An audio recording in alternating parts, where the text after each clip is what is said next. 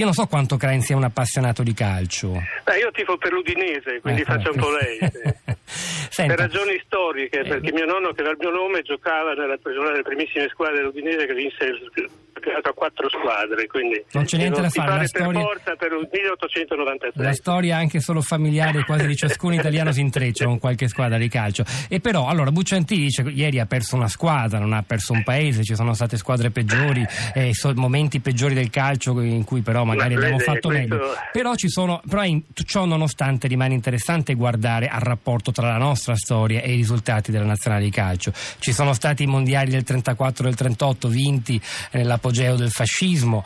Eh, sì, poi c'è stata l'altra eliminazione storica che viene tirata in ballo continuamente, quella del 58, la sconfitta nel gennaio di quell'anno contro la Irlanda del Nord 2-1 che ci tenne fuori. Sì, io partirei da qui se eh, possibile, sì. perché ci sarebbe da augurarsi sarebbe veramente da augurarsi che sia la ripetizione del 58. Perché? Perché? perché? se fosse vero sarebbe vero esattamente il contrario di quello che viene detto in alcuni. Io poi sono d'accordo con quello che è appena stato detto sul calcio, insomma, poi un calcio che ha eh, come figure di rilievo Tavecchio e Lotito, insomma, si giudica da sé. Ma voglio dire, il 58, anno di un disastro calcistico, quello che precede questo, è un anno straordinario nella storia del paese, è l'avvio del miracolo economico, è l'anno in cui per la prima volta l'Italia gli operai super superano i contadini, cioè noi, è l'Italia in cui entriamo in Europa con l'avvio dei trattati europei, è l'anno in cui si, inaugura il primo tronco dell'autostrada del sole, mondo, l'Italia si riempie di 500 e 700, è una, un'Italia vitale, un'Italia in cui debuttano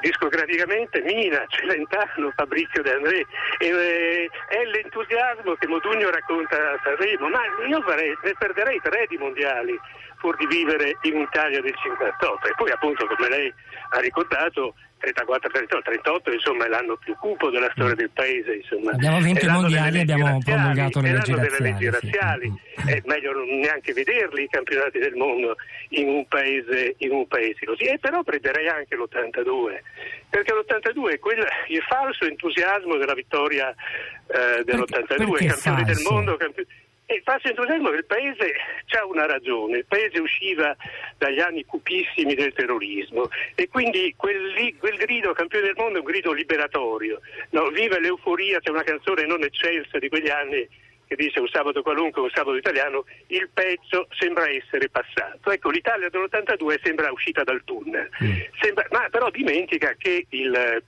e il calcio glielo poteva ricordare però, come dirò fra un attimo, dimentica però che il tunnel dell'Italia a fine anni 70 inizio anni 80 non si chiama solo Brigate Rosse, si chiama Gelli, Sindona, P2, eh, una corruzione eh, Calvino, Italo Calvino scrive un bellissimo racconto, apologia eh, dell'onestà nel paese dei corrotti in cui comincia se era un paese eh, che si reggeva su di lei. Quell'Italia del 2006, glielo chiedo Krainz perché è molto utile anche per capire e stiamo avvicinandoci all'oggi, insomma, come stiamo messi.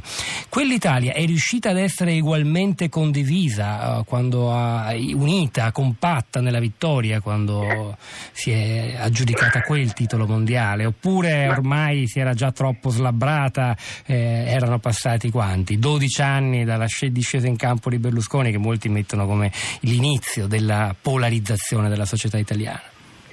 Ma non meno era certamente venuta e molti lo notavano, ma io forse prima mi sono spiegato bene, altrimenti non, cioè non intendevo assolutamente eh, parlare male diciamo, di quell'entusiasmo. Intendevo, sì, questo sì, in tutto l'intervento, negare una correlazione fra vittorie e stato della vittoria o sconfitta e stato della nazione, rovesciando un po' paradossalmente, ma non troppo, l'argomento e quindi mentre mi è facile dire che il 34 e il 38 quelle vittorie corrispondono allo stato disastroso della nazione, è forse meno automatico dire che l'82 corrisponde allo stato eh, negativo della nazione. Sto parlando della nazione, sì. non dell'entusiasmo. Sì. Figuriamoci se non abbiamo festeggiato tutti, ma di cosa stiamo parlando?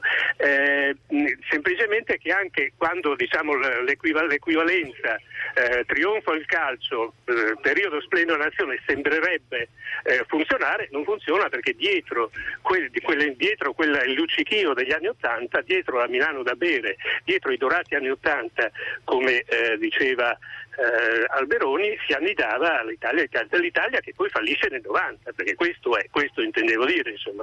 E certamente nell'82 molte ragioni, il senso di essere, nel 2006 non avevamo il senso di essere usciti dalla, dalla crisi. E ci eravamo illusi nel 93-94 che bastasse eliminare il ceto politico per essere, per essere straordinariamente positivi. Nel 2006 avevamo capito che non era così, quindi quell'entusiasmo, il peggio sembra essere passato, che avevamo nel, nell'82 non l'avevamo nel 2006.